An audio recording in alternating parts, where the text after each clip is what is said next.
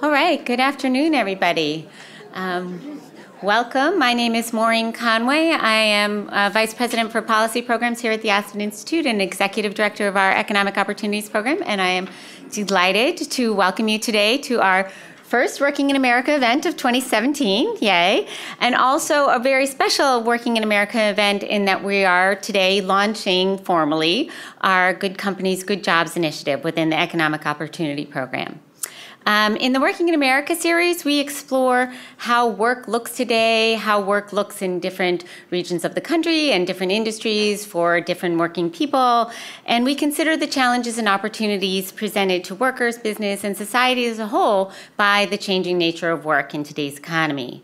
Um, we are thrilled that we are able to have these conversations with you all about work in America today, and we couldn't do it without uh, the generous support of a number of funders. And I want to thank the Ford Foundation, the Walmart Foundation, the Prudential Foundation, the Surdna Foundation, the F.B. Heron Foundation, and the Charles Stewart Mott Foundation for their support.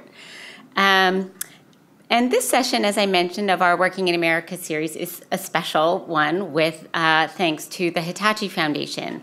Um, we are launching the Good Companies, Good Jobs initiative as one of sort of three legacy organizations that were uh, that the Hitachi Foundation invested in as they were closing their doors to extend the work beyond the life of their foundation and really seed this work within uh, three institutions that will be uh, working together. And I want to just briefly um, recognize and, and thank colleagues uh, from the MIT Sloan School, Investor Circle, uh, also for also joining us here today. And you'll be hearing more from them in, in just a little bit. Um, but they are also furthering the Good Jobs, Good Companies work at their institutions. Um, at the Economic Opportunities Program, our mission is to help low and moderate income Americans connect to and thrive in uh, today's changing economy. And we do this by advancing strategies, policies, and ideas uh, that show promise in expanding individuals' opportunities to connect to good work, to start businesses, and to, to build assets and economic security and the foundation that they need to have the stability to thrive in today's economy.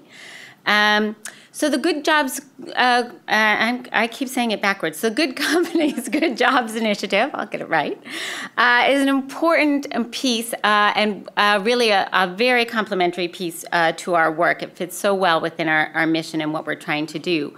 because a key piece, obviously, of, of the work that I described is expanding people's access to quality jobs. Um, so so it really fits uh, extremely well with what we're doing. Um, we're grateful to the Hitachi Foundation not only for their financial investment, uh, but also because we uh, able we were able to bring Mark Popovich, who had been leading their com- Good Companies at Work initiative, to our staff to lead this work um, and really expand our capacity and bring his deep knowledge of what this looks like in so many different industries uh, to us here. And and we just couldn't be more thrilled that he has joined us to lead this work.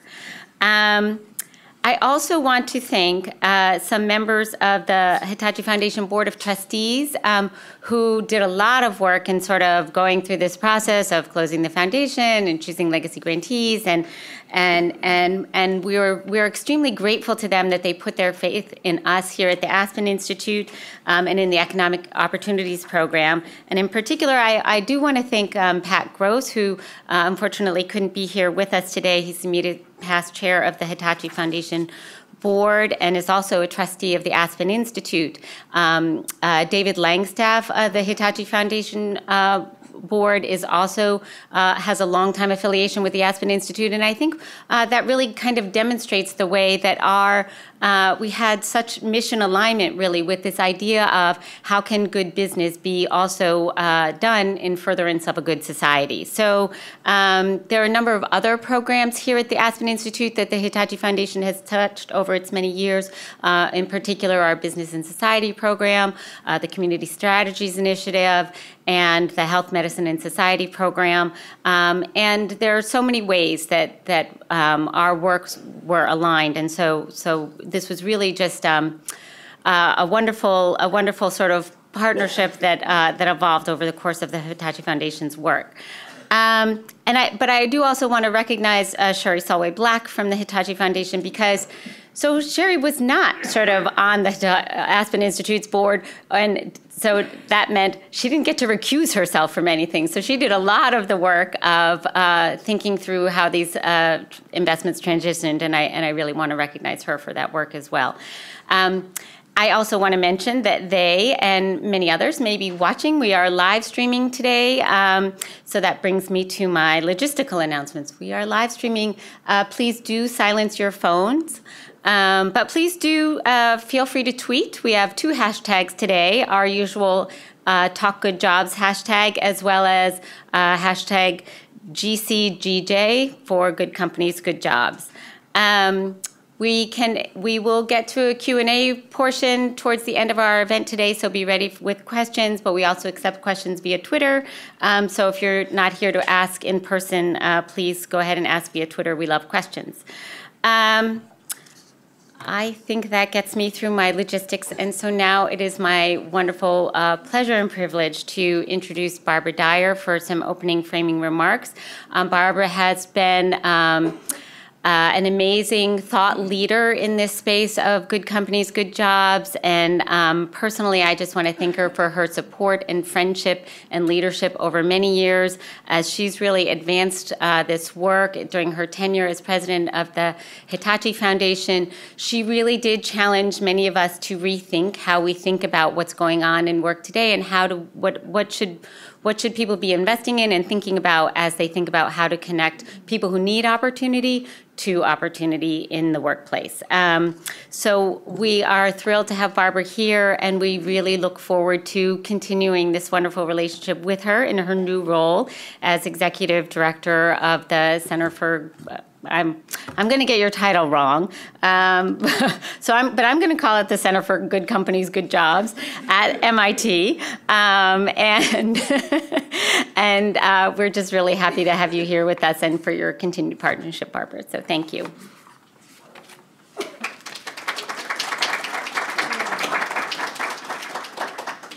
It is wonderful to be here, and it's great to see all of these friendly familiar faces and a lot of new people that I don't recognize. So I hope we get to say hello afterwards. Um, let me first thank Maureen and the Aspen Institute and Mark and the Aspen Institute, Mark Popovich, for organizing this and, and, and creating this moment um, in the new year to think constructively and enthusiastically about the future of work. The Hitachi Foundation um, is now closed, but we were born in the era of globalization. We were, in fact, a response to globalization in the 1980s. And so we emerged at a time when our economy was experiencing enormous structural changes. Um, and part of our job was to think about, in this context, what it means to be a good business and what do people expect and what are people looking for and how do you behave, particularly as a global company in that moment. Um, in places all around the world where you've had very little familiarity, what is, what is the definition of a good company in, global, in this global era? At the same time, um, we were experiencing enormous technological change. So it was sort of the convergence in our early days of vast changes in technology and globalization that was striking from our very beginning. And with also the mission to go forward and make, a, make something happen in a positive way in the United States, the Hitachi Foundation began focusing on this question of upward mobility for low income people, what was happening to people in the workforce, and was work working for the workers. In this context of globalization and technological change and vast shifts. And we noticed that work wasn't working as a bridge to the middle class as much as it once did. That work for someone who was working hard, working long hours, but couldn't really quite um, pay the rent put the food on the table. And they might be working at a hospital, for example, but they couldn't provide the kind of health care that they were delivering day to day to their own family. Or for someone who might be working in a hotel and can't get enough hours to make work work for them, but whose schedule is so uh, sporadic and unpredictable that they can't add on a second job to make work work for them. So work work wasn't really working for everyone. Um, and it wasn't working for a lot of employers who rely on the commitment and the talent of their people to attract those customers and keep them coming when they have high levels of turnover or they have skills deficiencies or they're having trouble recruiting. So work wasn't really working for a lot of employers either. So at the Hitachi Foundation, we said, well, wait a minute, it's not working, but that's not the whole picture. Can't possibly be the whole picture. There's got to be places where it is working. We have six million firms in America. We have a lot of people employed. There have got to be some counter examples. And sure enough, there were plenty. We went out to find those companies in these very same industries where we claim work isn't working in healthcare, in manufacturing, in retail, in hospitality. We found companies where work was working. And so we went out and we looked for them, we found them, and we studied them. We wanted to know what they were doing, why they were doing it, and how we might be able to enlist them in making more of this happen.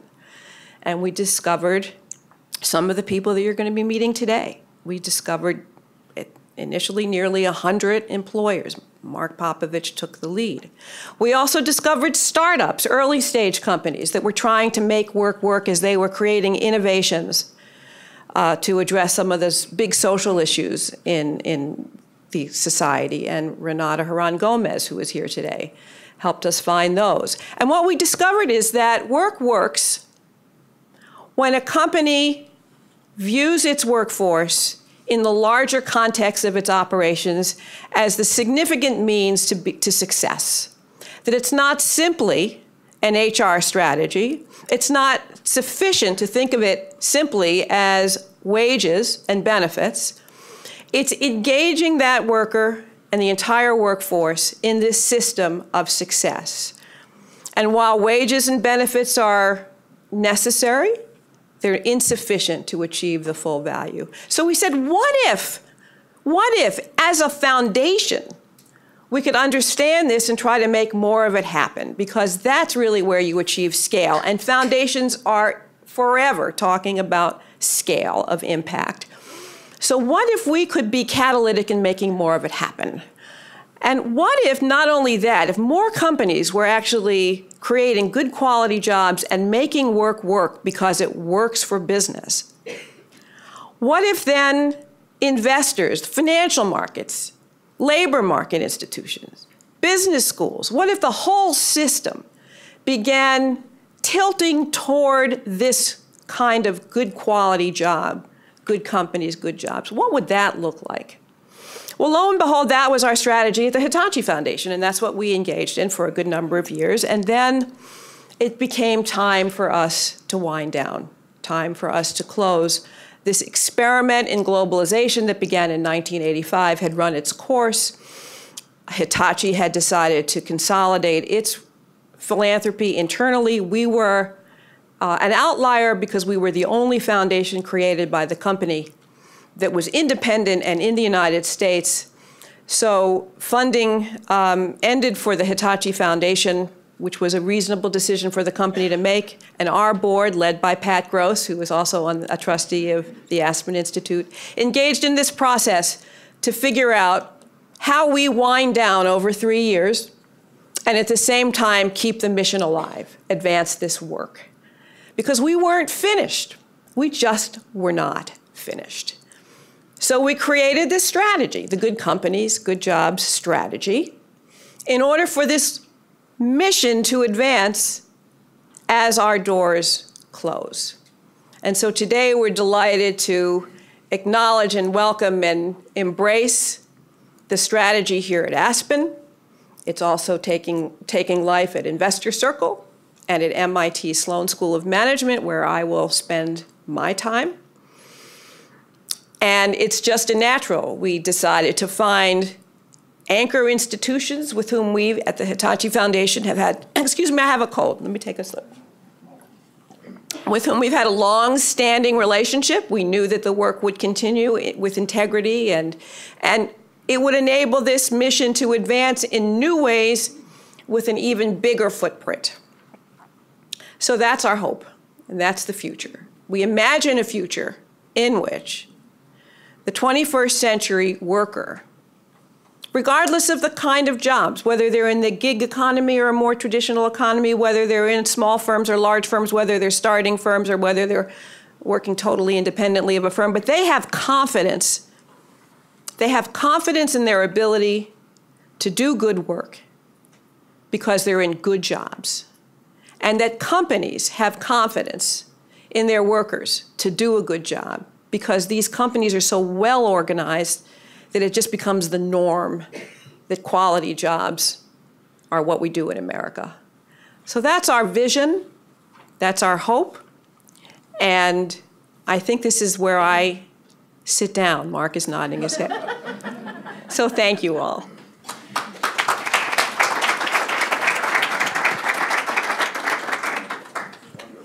Thank you so much, Barbara. That was wonderful. Thank you for setting the tone for our conversation today. And just briefly, I want to say, because I forgot to say, so what we're going to do uh, right now is I'm going to ask our colleagues um, to say just a word or two about the initiative that they are uh, engaged in at their institution. And then we're going to hear from sort of two good jobs, good companies pairs, uh, one in manufacturing, one in healthcare. Um, uh, so we'll have sort of two 20 minute segments with them, and then and then we're going to be engaging you in the in the conversation as well. Um, but right now, I want to um, uh, start with. Tom Kochan. Uh, I think we have a, a mic here. Uh, Tom Kochan is MIT Sloan School of Management and at the Institute for Work and Employment Research, and he's going to tell us a little bit about MIT's work. Thanks, Tom. Well, thank you, Maureen, and thank you for hosting this uh, kickoff event for all of us. And we're looking forward to working with you and with Mark and everyone from the Aspen Institute, as well as our friends at uh, Investor circle. And, and the best part of, of uh, this new initiative for us at MIT is we're going to have Barbara with us to make sure that it all happens and we get it done and do a, a, a good job of, of really pursuing this shared vision for building an economy that promotes and supports and good companies, good jobs, jo- demonstrating that if we follow sensible practices, we can invest in our workforce. We can make it a high productivity workforce, a high quality workforce that can support good businesses with sensible profits, or if it's a nonprofit, uh, achieving its mission and its objectives, and at the same time provide good jobs, careers, uh, and movement into the middle class, as Barbara said. That's really what we're about. We see our role as three pronged to continue to do what we do at MIT that is to do research on what it takes and why uh, uh, it's so difficult to see these kinds of companies diffuse to broad numbers, but see if we can understand those barriers and the opportunities and what it takes in different industries to, to uh, uh manage in this way. Uh, we will expand our teaching. Barbara and I teach a joint course. I teach an online course. Uh, that tries to get uh, people engaged in understanding what uh, their role as leaders today and tomorrow uh, in building these kinds of organizations and relationships, and then uh, to be much more engaged in outreach, to bring the different stakeholders, the, the business community for sure, the entrepreneurial community, working with our colleagues at Investor Circle but also the labor uh, movement and the emerging worker organizations that are, are happening around the country, as well as our friends in the business schools and other parts of the education community, and where possible, state and local government and national government leaders. So that's what we're all about. It's an exciting time. We have great partners. We're really looking forward to working together, and uh, let's see if we can't really make some progress uh, on this critical issue for our economy and our society. Thank you. Great, thanks, Tom. And uh, now we'll hear from Bonnie Moellenbrock, Executive Director of Investor Circle. Thanks, Bonnie. Thank you, Maureen, and to Mark and Aspen Institute and everyone for being here today. Good afternoon. And at Investor Circle, our role is looking at good companies, good jobs from the start. So Investor Circle is an uh, impact investing network. We have 200 members, investors across the country and beyond that are investing in for-profit entrepreneurial startups that are addressing social and environmental challenges. And so over the past 20 years, our investors have um, invested over $200 million in nearly 350 companies that are improving the environment, education, health, and their communities. And so our role is to think about how to integrate these concepts across the board into our work with entrepreneurs and investors at Investor Circle. So it's integrating this into our enhanced entrepreneur and investor programming. And so we're thrilled to have Renata Hron Gomez with us to be leading this work as we help entrepreneurs investors think about human capital strategies as part of the DNA of these companies from the get-go when they don't maybe don't even have very many employees yet. But you should be thinking about these strategies as part of your what we call impact DNA. How are you going to engage human capital in your company as you grow? How are you going to access appropriate financial company that matches your growth trajectory, the right capital at the right time that fits your business?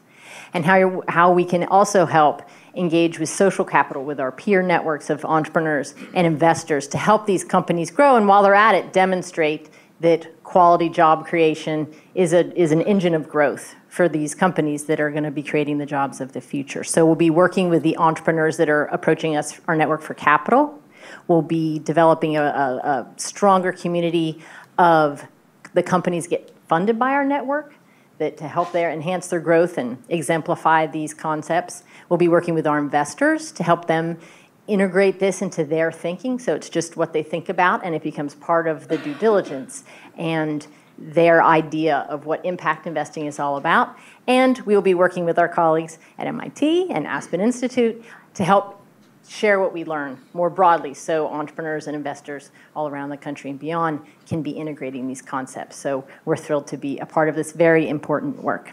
Thanks. Great. Thanks, Bonnie. And I think Mark's going to say a couple of words. Thank you, Bonnie. Um, first, I want to thank the Hitachi Foundation, um, the leadership of the foundation, but also the staff that I've worked with for the last 12 years or so. Jeff White is here, who headed up the communications team, and um, and, uh, and, and we also have Tom Strong, who's watching streaming online, who is my partner on the Good Companies at Work, which is uh, particularly engaged with the, uh, with the uh, healthcare work that we've done. Um, so I'm happy to be here uh, and working with a really talented team, at, both at the Economic Opportunities Program under Maureen, but in the broader community of the Aspen Institute. Uh, there are incredible resources here that I'm looking forward to understanding and engaging in the work that we're going to be doing going forward. So my mnemonic for what is the initiative at the Aspen Institute going to do is A, B, C, D, and I hope you'll remem- help me remember that, A, B, C, D, if I lose track. But A is all stars.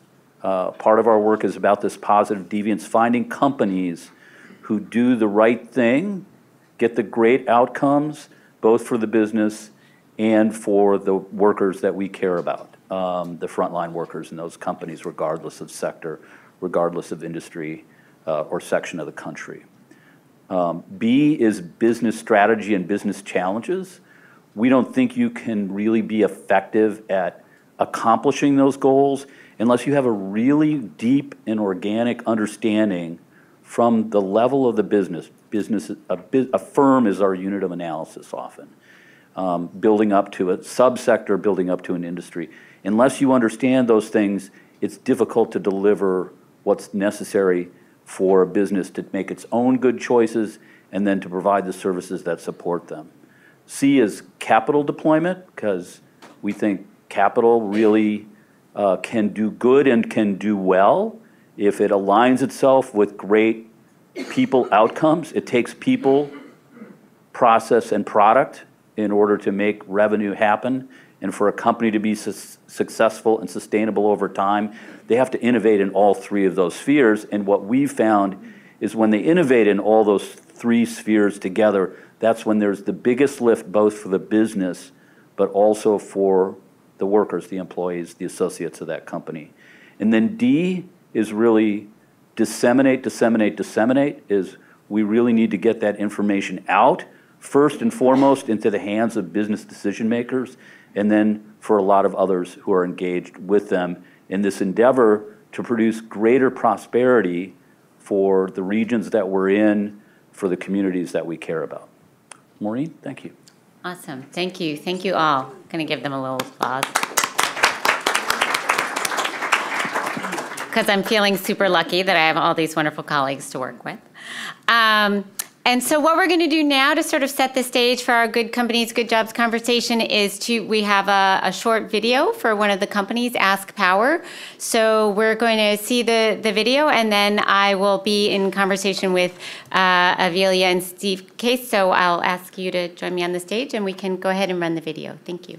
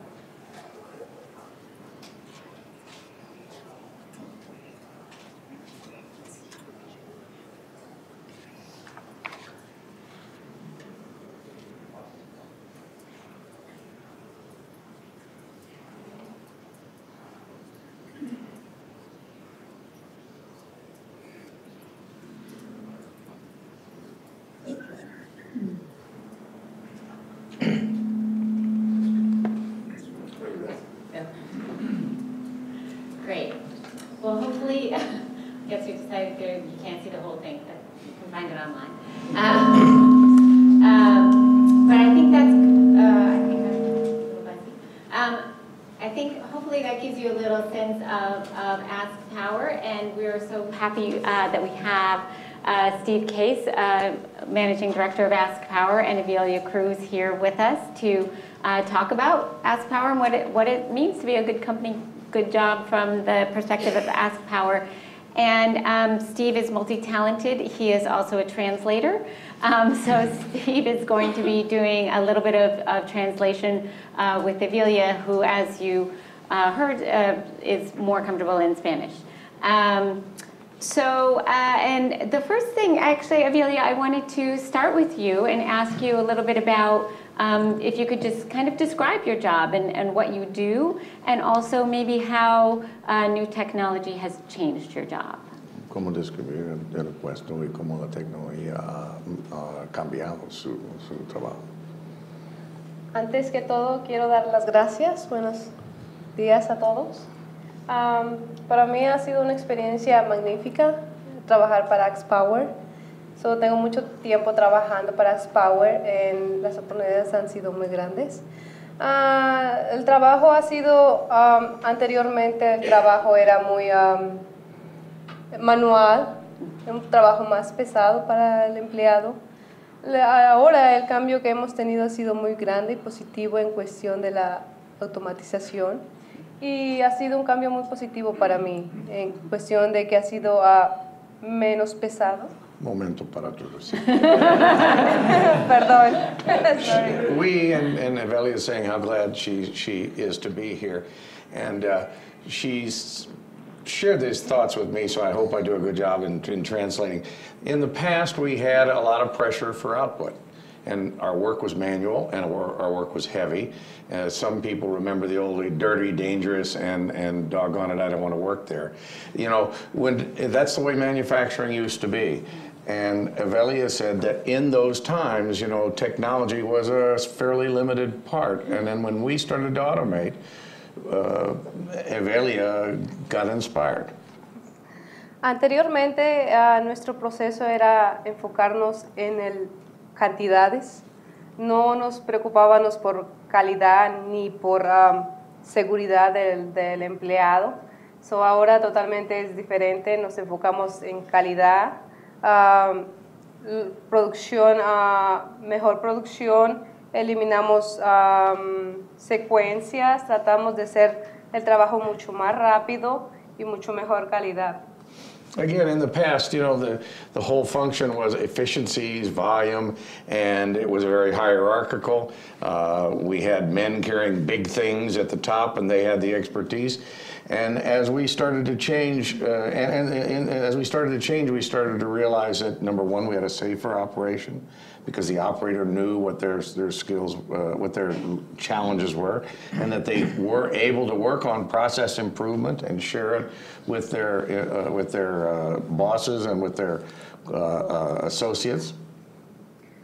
Ahora ha sido, el cambio ha sido muy grande, este, las oportunidades que nos dan es bueno ah, permitir al empleado aprender, subir, dar la confianza para que podamos subir, aprender más. Ah, The idea being that they have the confidence to in to demonstrate that they have uh, the, an idea about change. In the past, it was go back to work.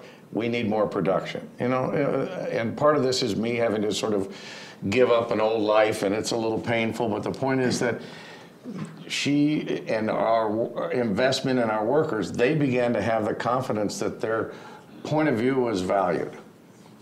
Es importante dar a los empleados la confianza de expresar su conocimiento, de decir esto es mejor para que sea mejor productivo en cuestión de calidad y seguridad para uno mismo. Again, it's important to build that confidence so that the individual feels empowered to, to, to make change. And that was a cultural change for us. That's my little add-on. I, I actually want to switch to, to sort of your side of this Okay. story for a minute. Okay, okay. Um, because I think, you know, a lot of times sort of this idea of technology being, you know, what the sort of narrative we hear is the robots are eating our jobs, right? Or if you introduce technology and you need skilled workers, you need different workers than the ones that you have.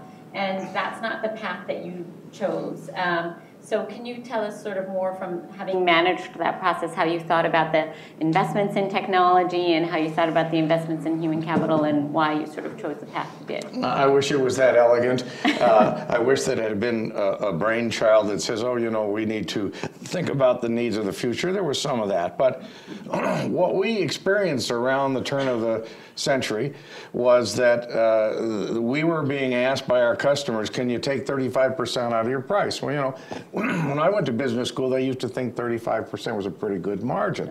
and uh, we realized that, that we had, to, we had to do things differently if we were going to compete with low, low cost. And what we realized was high labor costs and low productivity is a, is a vulnerable position.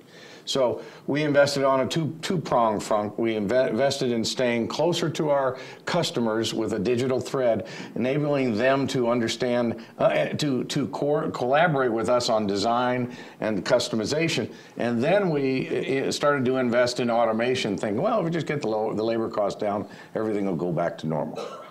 But what we found that was fascinating was we built the automation and started running and when we got the results in, and it took a while, the results were, wow, you can't keep up with your own manual labor, which wasn't what we were looking for. We looked a little deeper, and what we found was is that we had about 25% uptime.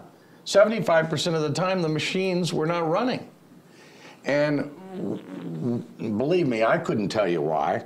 But you know, even though, though, I'm a career manufacturer, so what we began to do was ask, and, and Evelia, what's great about her is she's a star. Wherever there's a problem, she's there, and you never. I actually learn about it often anymore after the fact. The point is, is we we started to invest in our own people and say, all right, what, why can't you keep the machines running? And it was a number of different problems. There was a quality issue. I got to go ask the tool maker, and you know he's a jerk. And I got to go ask the superintendent, and you know he's going to give me a hard time. So I try to solve it myself, but I can't really solve it because I don't have the training. Yeah. So we realized pretty quick that automation in a vacuum was a failed strategy. And when we started to include our teams in solving these problems, we got up to 85, almost 90%. Uh, uh, you know, our downtime was 10, 15%, and suddenly our profitability increased, our competitiveness in, increased, and and we had a, a happier workplace. We had we had retention issues in the past, and they've gone away. Yeah, great. Well, I want to I want to come back to you, Evelia, and ask you about that happier workplace because um, you know, sometimes uh, you know, learning things and having your job change can be can make people uncomfortable or might not be a great thing. Um, and so maybe you could say a little bit about sort of what you liked about that process, but also how your colleagues reacted and sort of how that process felt, you know, uh, in general. El sentido de amenaza de la tecnología, el sentido de que cuando estamos cambiando que hay uh, amenazas o hay inseguridades. Um, muchas personas creemos o tenemos el miedo de que al tener uh, robots o automatización vamos a perder nuestro trabajo. Pero no es así. Al contrario, nos ayuda a que nuestro trabajo sea menos pesado, porque sabemos que si está. wow, that, that was that was that was worth the price of admission. what she said was, when we first saw the robots, we were frightened. You know, we didn't. We had heard that robots could eliminate jobs, but what we what, what, what we didn't know really was how we could contribute, and that in fact. It, ¿Puedes decirlo otra vez? Sí, ah, nos puede ayudar a que seamos mejores, a ser menos pesado nuestro trabajo. That, that they could actually have a less heavy and dangerous and unpleasant uh, uh, uh, job experience by being a part of technology. Sí es. Um, y pienso que uh, todos tenemos la oportunidad de crecer, de ser mejores, de aprender cosas, son, cambiar nuestro estilo de, de trabajo por algo mejor. She says, and it's, it's what she believes, is that everyone, everyone can, can contribute. And that that's what she's taught our people on the shop floor is when you have fears and when you have doubts, you should not, because I've shown you, and it's her, she's shown them it can be done. Sure. Yeah. Great, great, thank you. You're Um, so one of the things uh, mentioned in the in the uh, film uh, was also that um, I say film because I'm an old technology person. Um, uh, uh, you know that her income advanced and things like that, and I I'm curious sort of how you thought about um, compensating and rewarding and the and the um, how you how you were managing that in the process of this transition, right? Um, sometimes it's hard when things aren't paying off right away. Well, we certainly had had retention problems, and the retention problems especially started to occur as we grew because the scale of how we managed people was pretty good when we were small and we all knew each other. But as it began to grow, and then you're just constantly under the more, more, more pressure, which I've kind of learned is really more, more, more faster uh, towards your death. Uh, you, you start to realize too that people are losing interest in those old line jobs. And where there used to be a flood of people who were willing to take low income, low attraction jobs, there weren't. So we started it out with the idea we want to improve our retention, and we started out with the idea that we want to get our costs down, but it ended up being, and I, I don't think we planned it this way, they love what they're doing, they make the contributions, they're excited about it, and the company benefits from it. Yeah, yeah. Great. Can you, can you just give um, folks a sense of sort of the, the range of jobs you have, what they pay, the benefits package, that kind of thing? I think people- Yeah, let me give you just two seconds on the, the history. The history used to be you had a superintendent was the chief setup person, and he knows everything about everything. And then he had three or four people, and you know those people were making somewhere between 15 and 25 dollars an hour. And they're really specialized people. If you know anything about tool and die making it's it's a eight or ten year career and it's very special people so you never have enough of them okay? On the next level really was inspection uh, and uh, on the shop floor and and and and those people were making before nine ten dollars an hour and the operators were making seven eight dollars an hour uh, what's changed is is that the new operator knows how to set up their own equipment. We haven't we've tripled in size. We haven't added a setup person. The quality function we've tripled in size. We haven't added a quality person. The uh, ability to understand the tool and manage all that. So they're doing all that. I mean, we've scaled. We grew 300 percent, and we have half the people, but we have 50 people who are compensated. You know, they, we're now still paying those few at the very top because they have specialized skills. But today they have CAD and CAM, and they're really uh, they're they're keeping up with the times. And our operators are now making between 11, 13, 14 dollars an hour. Our key people are making somewhere between 14 and 20, and the idea, the, the idea, you know, and, and we've become pretty clear that those costs are really the investment value way outlaw uh, outweighs the the increase in wage Great. from a benefit point of view of the company. Yeah, yeah. Um, And can, uh, Avilia, could you co- comment on sort of how the compensation has changed from your perspective and what that's meant for you and your family, and, and also maybe what you hear from your colleagues about what it means for them? ¿Entendiste?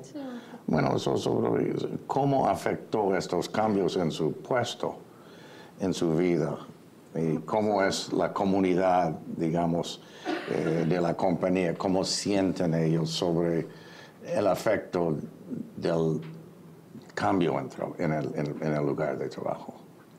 Ah, ha sido bueno, positivo en grandes ah, para la compañía y para mi persona. En- fuera de mi casa ha sido una mejor am, estabilidad económica en cuestión de una mejor vida para mi familia para mí.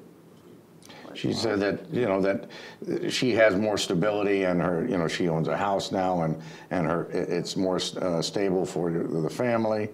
Y, y sobre las dos ca- casas. Ajá. Ah, ahora comentaba con ah, Mr. Steve que ah, hace muchos años cuando iba a la escuela, eh, recomendaba la escuela, me, me dice mi maestra, tu escuela es como tu segunda casa y ahora Axe Products, Axe Power es mi segunda casa. Así lo veo. So what she's saying is, you know, your your your work or your school is your second house, and what the, this wonderful spirit of innovation that she has that not everybody has, but everyone can learn. but she's she's an adventurer. She goes wherever there's a challenge. That that that what she brings home from her house, from her second house, makes her life in her primary house más que, más creativa, más más que, creativa, más, um, más eh, importante. more creative, more important. Great. great. And um, colleagues, like, any, have, have you heard anything uh, among your coworkers about what they experienced or how things have changed for them? La- Quiere saber eh, el antes y el ahorita sobre la vida, digamos, emocional, de- el sentido del cómo es el trabajo. Ahora, ujú. Anteriormente era más ah, frustrante de no saber realmente el proceso, de, el proceso era ah, algo que tenía que uno buscar la manera de hacer el trabajo. So, Before, it was frustrating to not know how it all works and not have anyone listening and not be able to contribute.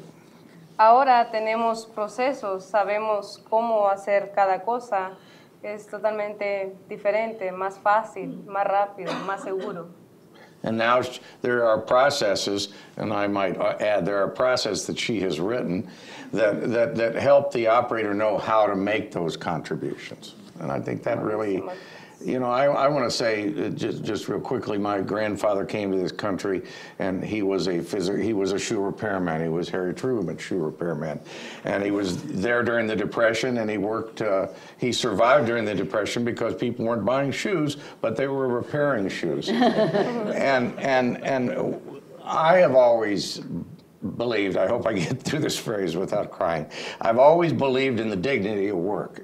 And what you said earlier about the transition from, from the, those who don't have and want, who are willing to work hard, to the middle class, to me is sacred to the American compact. We try to get there. We try to be uh, proud of what we've accomplished. And uh, I think it's with people like Avelia and with the, the, the, the technological group, we have made a bridge to that better way of living. Yeah, great. Um, Thank you both. Uh, Is there any sort of final thought you want to leave us with about what a, a good company or a good job is or means to you? ¿Qué significa buen puesto, buena compañía? Ah, para mí un buen um, puesto significa ah, tener la oportunidad de tener un nivel alto, bueno, eh, em, en cuestión de habilidades, de, de poder demostrar toda mi ah, habilidad para la compañía. My ability to demonstrate, or the ability to demonstrate all of my capabilities for the benefit of the company, es, es, es que. Ah, me siento muy am, afortunada y ah, de poder ah, hacer ese trabajo y de que me den la oportunidad de hacerlo. She says she feels very fortunate to have that uh, as a part of her life. Great. Es importante darles la oportunidad a, a los empleados de, de crecer y de dar sus ideas para un mejor ah, nivel para todos. It is important to give to all the uh, employees the ability to grow and the ability to contribute. And for me, if I look back, you know, I, I sold my business uh, uh, at Christmas last year. I stayed on, and I will stay on for some years to run it. And so I'm in that part of my life where I think about what really matters. And as a company, we really work hard. We have fun together. Uh, we deal with tough situations, but they have really inspired us that it's about collaboration. I think we've gotten out of our little silos and our little more, more, more points of view, and, and, and it's th- through leaders like uh, Avelia, although I've not yet found one quite like her, that we, we, we've, we've managed to make this transition. Wonderful. Thank you both so much. Gracias por estar aquí. And I would like to uh, welcome to this stage um, Dr. Robert Eden, physician at Anne Arundel Health System, and Mary Leone, uh, certified medical assistant at the Anne Arundel Health System. So welcome uh, you. Uh, I don't know wherever they assigned you. um, so wel- welcome to, to, to both of you. I do not have a video this time, so um, So Dr. Eden, I'm going to call him Dr. Eden, so you remember he's a doctor. If you want to add your medical questions to your questions at the end, feel free. Um, uh, tell us, tell us a little bit about Anne Arundel Health System and sort of how things work and what you Sure, do. Well, Anne Arundel Health System is a hospital in Annapolis, Maryland, and um, actually, I think it's, how many beds is that? But almost 400 beds, I guess. Oh, yeah, I think at that's least. correct. Yeah, excuse me, I- not being a hospital person. I- I'm a primary care doctor and I work in an Yeah, office, and that's why I don't know all the details That's about the hospital. But basically, I- I've been very involved, involved in primary care at Anne Arundel um, in my 33 years, year of practice. And um, in about um, 10 years ago, I got very interested in uh, social business and, um, and felt like, well, at, at that time, the hospital had a free clinic uh, for the underserved population of Annapolis. And it had, um, the doctors would rotate through and see patients, but there wasn't any continuity of care, there was not any medical records, that were electronic, it was all paper. Uh, and so it was kind of disjointed uh, care. And I felt like we could do better if we took a social business approach to that. Um, and so, um, so ha- happily, I was able to convince the hospital that was a good idea. And, and so in 2011, we opened uh, the community, community clinics, uh, which uh, are full service uh, primary care offices with continuity of full, full-time staff um, and um, night call and translators and everything. So it's been a very uh, good situation. But um, but with that, you, you have to worry about your uh, sustainability, obviously, in that, in that setting as opposed to a, free clinic, because it is more expensive to, to run that kind of practice.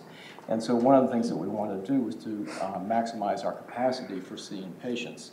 And, um, and so I started looking around and trying to figure out how to do that. I'd been in practice 20-some years and never had thought about that, and uh, never had heard of working at the top of your degree or any of that. And so, uh, so in my searching, I ran into a, a Dr. Peter Anderson who was working on the same sort of things.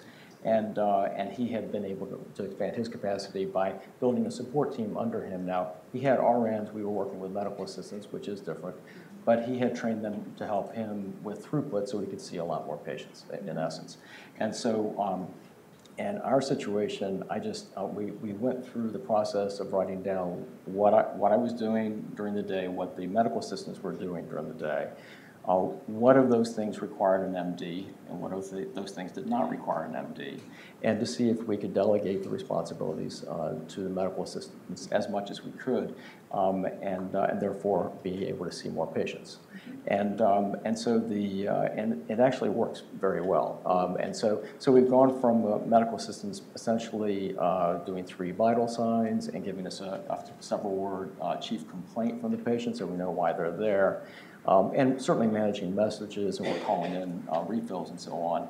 Um, to now where um, they're doing so much more. They, when they bring the patient in, they, they actually take the initial history using templates that I've written up. I have about 500 templates for common medical problems. So they take the initial history, they take the initial review of systems, um, but they also check on, uh, do a medication reconciliation where they make sure the patient's medicines are properly listed in, uh, in the chart and uh, look at preventative uh, items as well. And on the back side, they, they will um, also uh, call to get urgent appointments for patients and, uh, and do other duties that we did not have them doing before. Okay. So, excuse me. Yeah, because I actually, well, I, I was going to ask Mary to describe a little bit the, the job, her job, and, uh, you know, what you, what your role is at the, working um, with Dr. Eden. So I'm actually their site coordinator, um, but also their lead medical assistant. I've been at Annapolis Primary Care about seven, almost seven years now. Um, and so whenever our new medical assistants come on, I'm training them, making sure they're you know, capable of performing any of the new tests in the office. They're comfortable working our computer EMR system and get them acclimated to the office and our policies. Um, But you've been a medical assistant? Oh, yeah, I still am. And, yeah, so, so maybe you could describe what the job of a medical assistant is, kind of from, from your perspective, and also maybe how it's changed. from many years ago, it would just be you're getting their vitals and finding out why they're there.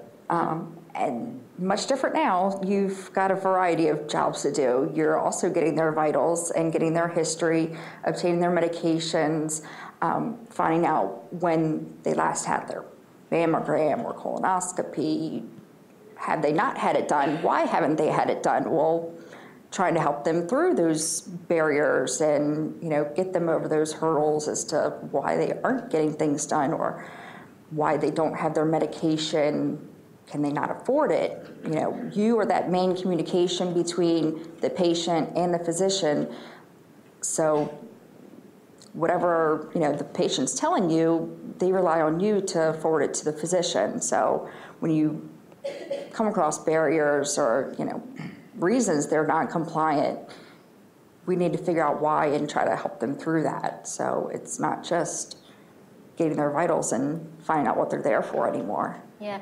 So, and as you and you said, you work with sort of training and, and coordinating things. yes Um, and I- guess I'm, I'm wondering. So, as the job has changed, how have um, how has that uh, how how has that made it different in terms of the the people in the jobs? How have they responded to that? How have they adapted? I guess is what I'm trying to get a sense of. Or or has recruiting people to fill jobs become more challenging? Uh, recruiting has become a little bit of a challenge. Um, we now only hire certified medical assistants because of Medicare guidelines. Um, so it does cut down our list of applicants dramatically. But uh, the ones we get, you know, they are highly um, qualified. So their jobs become more important and actually they, they feel like they're more important. They're a bigger part of their team as far as like, you know, their self-worth and Yeah, yeah, great. Um, Thank you. Um, I wanted to ask, you know, one of the things people think about also with care is sort of the quality of care. And, and, and I'm curious, you know, as you were thinking about changing kind of the structure of how, who's interacting with the patient around which questions and everything, you know, if you had concerns about what that might mean for the quality of care and, and what you've seen, how you've seen that work out. Sure, I guess the, the quality of care, you could be concerned about whether things were going to be communicated properly.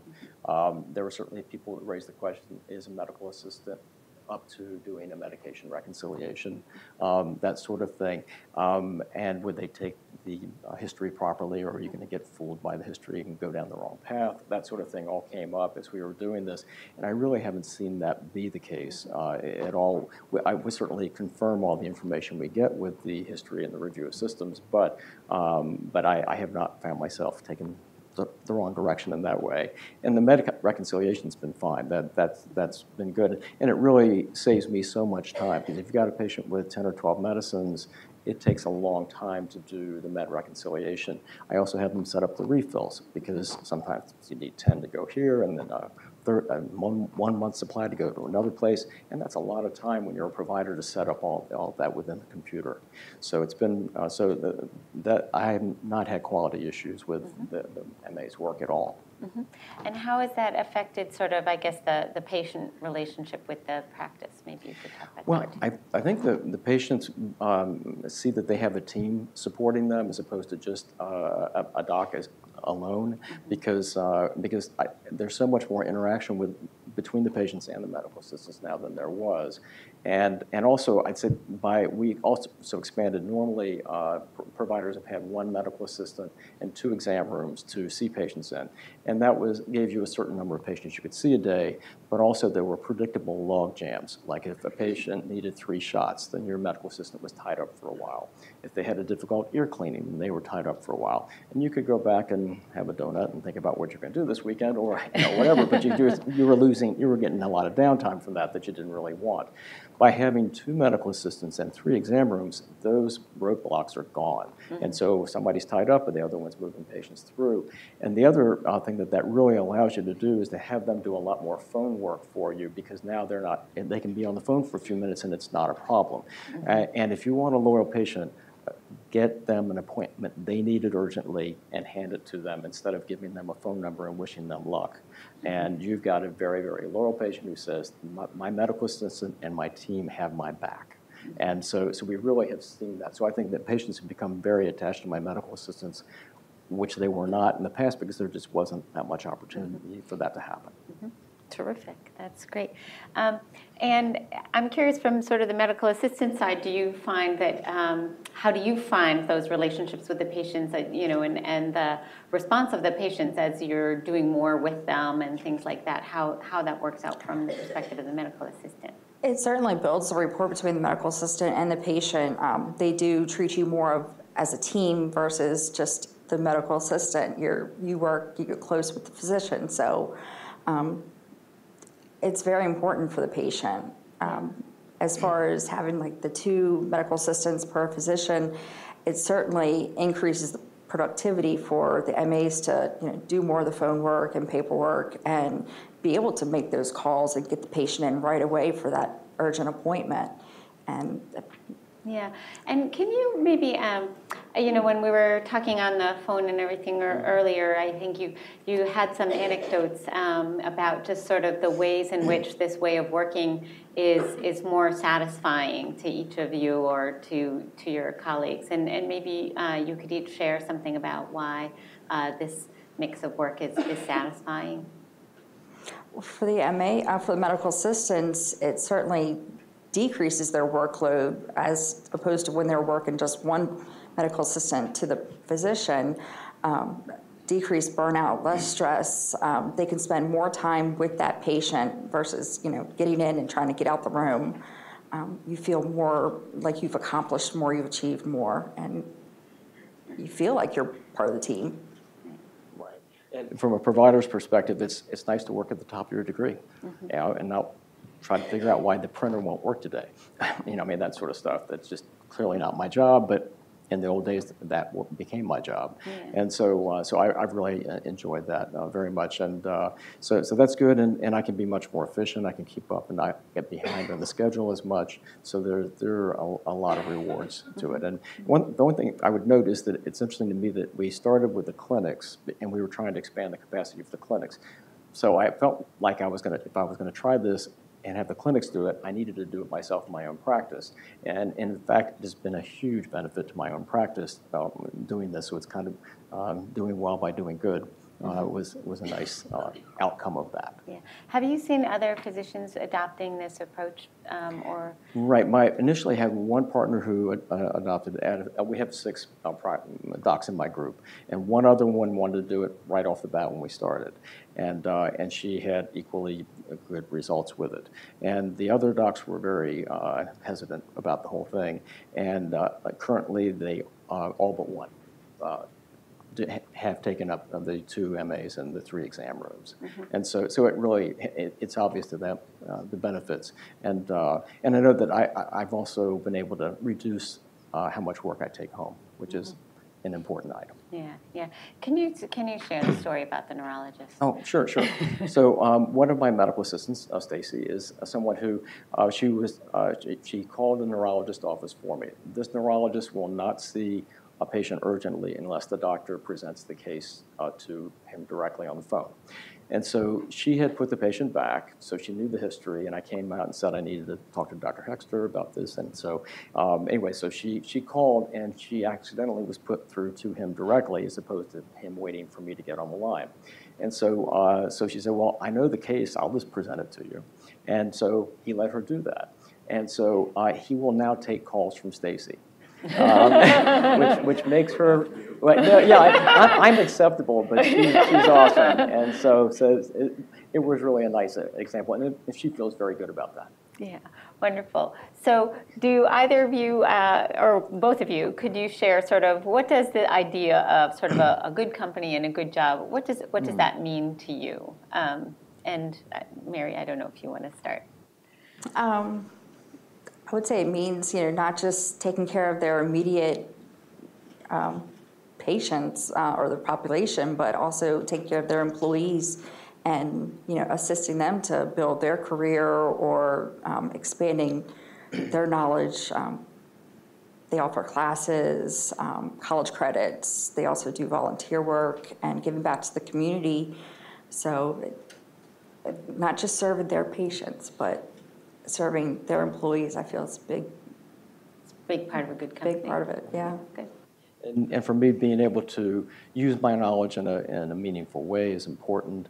And, uh, and to have an efficient, good support staff really is very, very helpful as well. So, um, yeah, I, I guess the, the, one big thing that's happened at Anne Arundel, I think, is, and I'm, I don't know if that might have happened elsewhere, but the flexibility to listen to one of your primary care docs bring forth this kind of crazy idea and, and do it. And, and also, uh, I, I just really appreciate their flexibility in letting me try this stuff out. Uh, now, they did tell me if it, if it failed, it was my financial problem. Um, but we, uh, you know, so, so when I brought on the second medical assistant, we, uh, briefly, we figured we needed about two and a half more patients a day to pay for that. And they said, well, we'll let you do it, but it's all on you. And that's fine, and it worked out well. So same thing with the clinics. Yeah, great, wonderful. Yeah. So I want to invite uh, Stephen Avilia uh, to come back up, and we're ready for uh, questions. You want to give them a little applause? Thank you. Um, So I'll invite Stephen Avilia to come back up for the questions, and I also want to remind people that uh, Mark, Barbara, Tom, Bonnie, and oh, um, Renata, thank you, Renata, are, are also here if you have questions about the initiative. Um, and we do have a, of a mic, so uh, yes, right here in the.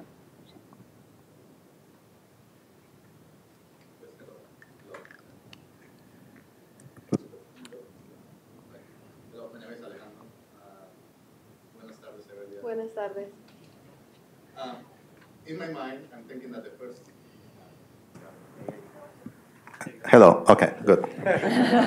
All right. In my mind, um, um, I've been juggling because the first segment of the interesting event should be taking place down, you know, downtown on Pennsylvania Avenue, and um, uh, and having a, as a guest, you know, who, who um, individual who is replacing Obama. Now, the question I have um, specifically for uh, Steve. Yes.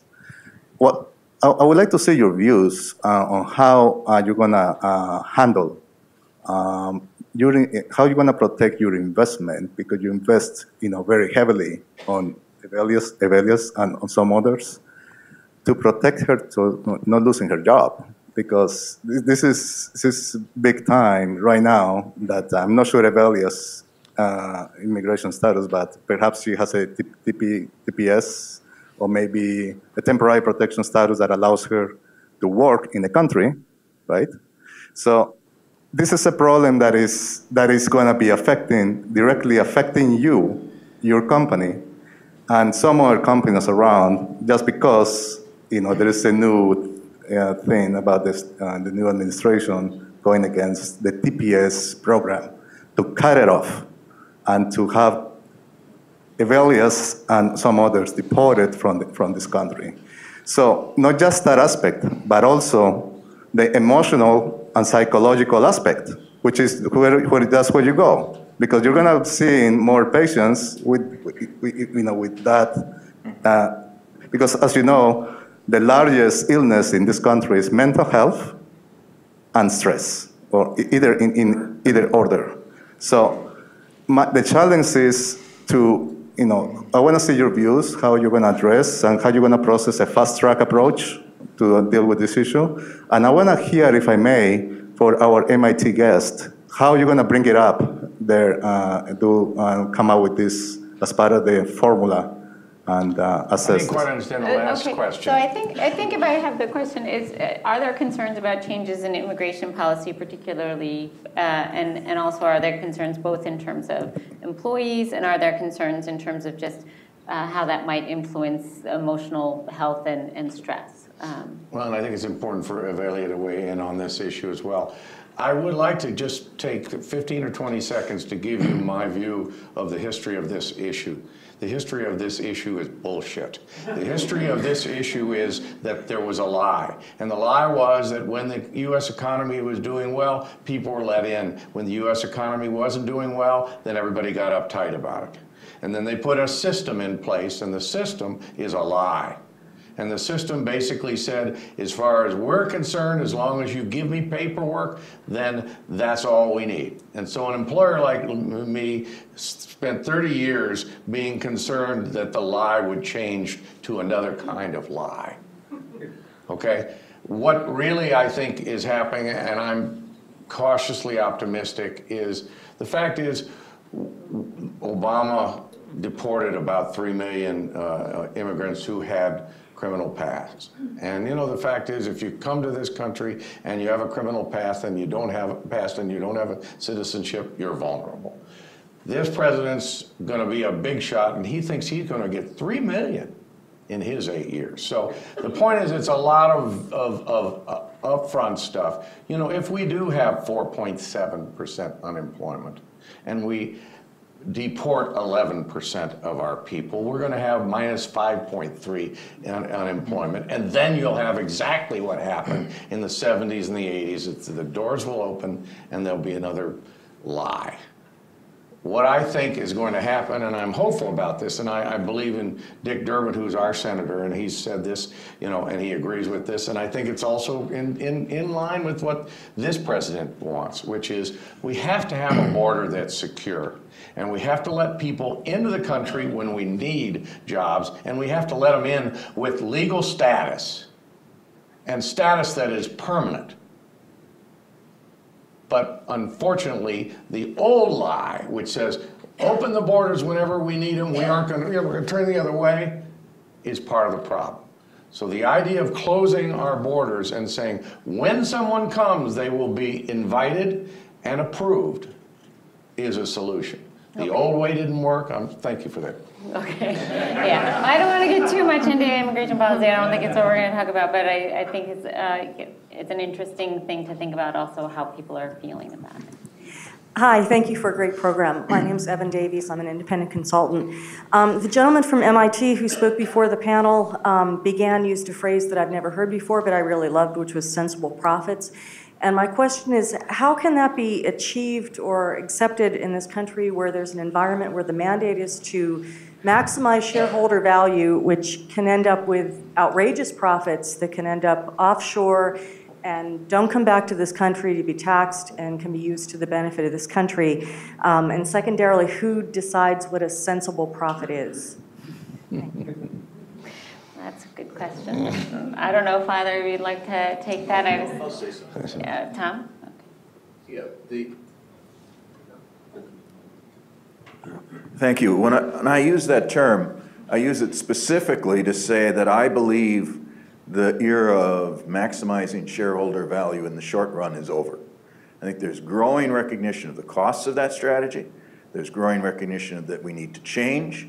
There's not a clear path for change yet, but it's only going to change if there is broad articulation of the costs and the benefits of the kinds of organizations that we've had illustrated here. That you can create high financial returns. I don't know what the right number is, and nobody does. And you can create good jobs, but it's a choice.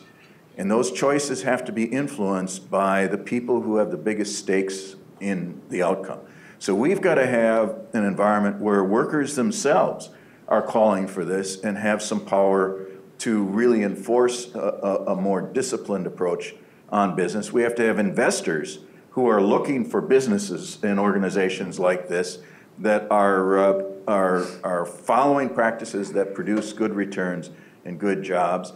And then we as, as, as educators need to educate the next generation of business leaders and others to understand that they have choices, here's how they can do it, and by God, those choices have predictable consequences, and therefore um, they need to move in that direction.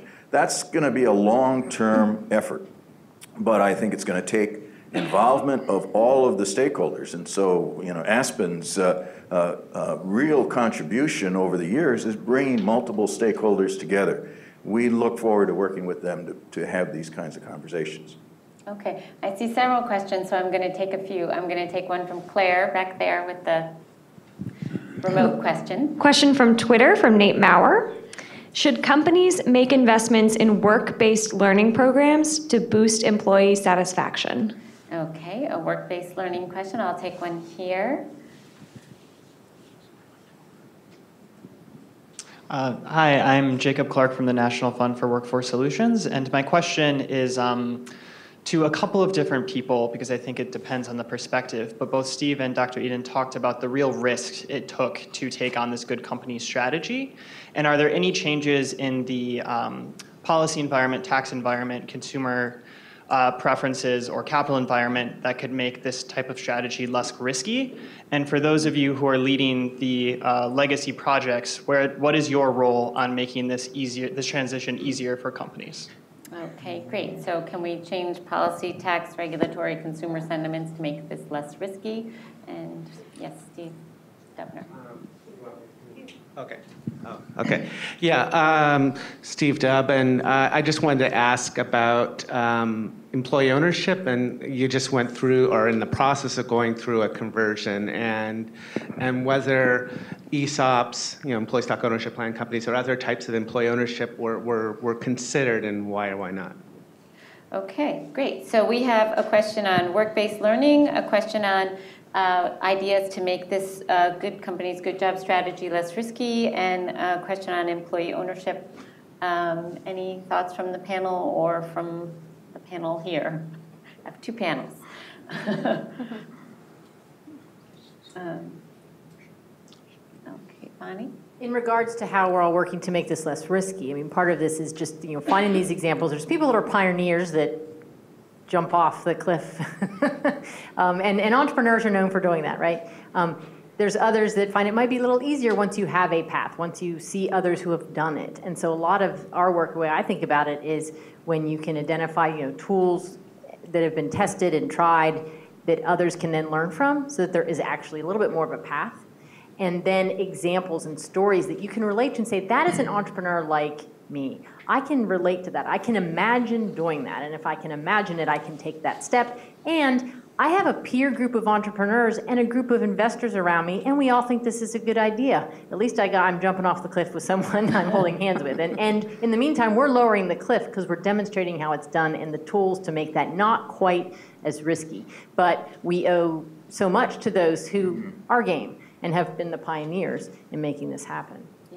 Great. I think you might both be able to say something about work-based learning because I think I've heard both of you describe things, but I, I know you, you have described things about how you've invested in your employees learning, and I don't know if you want to say anything well, I, I, tend to sort of come from the strong survive uh, approach to to uh, policy, and I know that that's not, accept, not, not accepted by everybody. But I think what I hear is that when an in investor says the strong are going to survive because they invest in their people. And here are the examples of that. That that's a lot more convincing than you ought to do this because it's the right thing to do. Now, you know, I mean, I would brought up to believe that's the right thing to do. Unfortunately, not everybody who's in a business ownership position is. Um, so I, I, I, I, think it's hard to legislate it. Mm -hmm. I think and I'm new to the Aspen and everything, I think the idea that you demonstrate success stories, I like to say the one thing that motivates every manufacturer, and it's kind of weird about manufacturers, is they're jealous of anybody else who has something that works better than what they have. and if so, I don't know that, that I can think of a policy that would necessarily make it successful. But sharing success stories like you did with your doctors. Mm -hmm. yeah. Right, and yes. And, and one thing the hospital does is quarterly they have a Saturday morning training for all the medical assistants through the whole hospital system uh, to bring them up and, and make even their knowledge base. Mm -hmm, mm -hmm. Great. Yeah, I think um, I think this is one of those situations where we're sort of translating our policy jargon to what you do because I think mm -hmm. I've heard you both describe ways that you support learning of your employees in the context of the work that you do and how that helps them go forward. So um, and, and how you make investments in that. So that's an interesting topic. Um, so yes, I'll go, I'll go one, two, three over on this side of the room. Um, so. so uh, um, is it working? Can you, I'm loud enough though. So, hey, Maureen, thank you very much for giving us a great platform. It's really, really awesome. So, not a question, but like uh, thanking again for Steve, uh, because I work for, my, my name is Raj, I work for Johnson & Johnson. And even in the yesterday, one of the event, uh, which I was talking, saying that the diversity and the inclusion is the key for innovation. So no matter, and, and here is the proof, like you have proven that, like in, mm-hmm. investing in the, you know, your, your people and diverse people, because now we, most of the people, uh, us, we are working in a global organization. So we have to give them the opportunity to every single person. And I took the video, which I'm gonna go back and show it to my team that diverse people, irrespective of your uh, you know region or whether you can speak an American accent or that, doesn't matter. So message to everyone here. First of all, thank you, and message like be innovative. Mm-hmm. Work gonna work if you are gonna be innovative because the new rule gonna come, new government gonna come, and next five years world is changing anyways with the latest technology. So be innovative, be hard worker, challenge your limit every day. Great, okay? thank you. So that, that's what my message, and you know, do your maximum today. So no matter what, attitude determines your altitude. So whether government is changing, technology is changing, your work gonna work for you. That's the message for everyone. Thank you. Thank you. Um. I would just say, globalism is not something our current president's going to be able to stop. Globalism is a factor. The point is, we need to get all the best resources globally to do what we need to do to do it successfully. My, my question is for Steve and also for Dr. Eden. Um, well, actually, two questions. The, the first is just what exactly was the tipping point for you to, uh, to decide that you had to change? And then the, the second question is, um, are you perhaps discounting personality or disability a little bit? And, and if you are not, then what are the, the controls that you can put in place for uh, organizations that perhaps are, are less talented, so to speak? Interesting question. The, uh, the, the, pin, this, the, pin, the spinning point was our technology had failed and we're still under tremendous price pressure. Well, you could have, you could have said that you had just gotten. You, you could have argued to yourself that you had just gotten the wrong technology and so you just need to go out and get different technology. Why did, why did you not do that? Well, I think that's why I say it. If, if it was that elegant, I would really, really be proud of myself. But the fact is, we, we looked out to everybody and we said, what do you think? And the smart people came forward and they said, one of your big problems is the smart people can't come forward in your company. Right. In a, in a, oh, sorry, go ahead. Wait. Go Oh, ahead. go, go ahead, No. and then, and then I'll go to You're just that. asking about inflection points or when we decided, okay.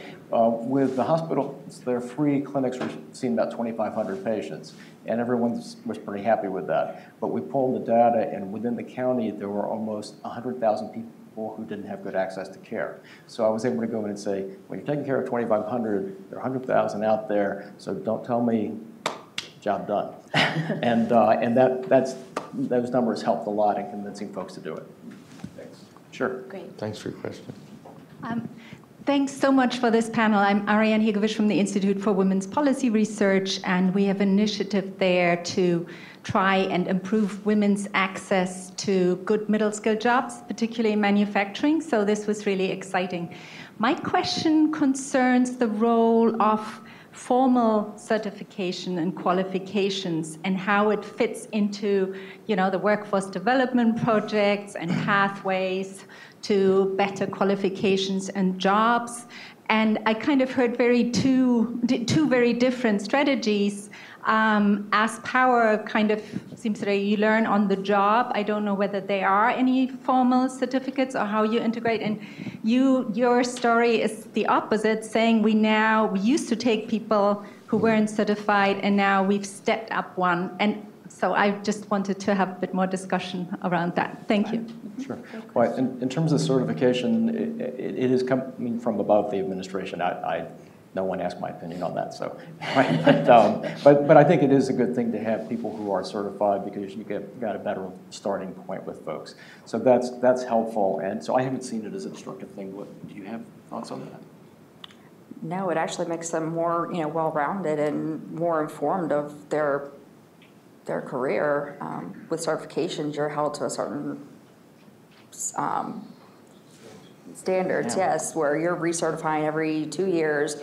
You're taking college courses or um, learning more during that two-year period in order to renew your certification. So that way you know you're fresh on new information and you're up to the state, same point as all the rest.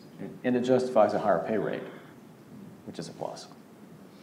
And, and on the certification issue in manufacturing, There are some bodies that, that have, have been recognized as, as having produced some certifications that are recognized by manufacturers. But my take on it is that the history of training in manufacturing has been unsuccessful in many regards because as manufacturing needs progress and evolve, there hadn't been a connection with the community colleges. We're trying to pull that together. I want to give you an example. We did a lot of what we used to be called CNC training. I don't know if you know what CNC means, but it means something it hasn't meant for about 30 years. It means punching, you know, punching a, uh, a room of young ladies, punching uh, computer tape that goes into machines that nobody understands. Today, CNC is everything from someone who knows how to do a CAD drawing and interface with a customer customer to someone who can look at your processes and, and do all those things. We need, uh, for me, a digital fluency uh, certification that says whatever it involves in the man manufacturing organization of today, it involves some form of digital fluency. And I've been through the major parts of it. Then you got to turn around and sell it to the manufacturer because they say, what, what's digital fluency? I never heard of it. Well, it's all these things you need every day. So the history of a certification in manufacturing has been a little checkered. I still believe that it's got a great future, but those are the problems. Yeah, great. Uh, well, unfortunately, I see we're just about at time. Um, I really do want to want to thank very much our, our panelists and our colleagues here today. Um, thank you all so much to, for coming, and I hope you'll be back again soon to, to join us for this series. Um, and we'll be sticking around a little if people want to ask a question. But, um, but again, thank you all for being here. Appreciate it. Thank you.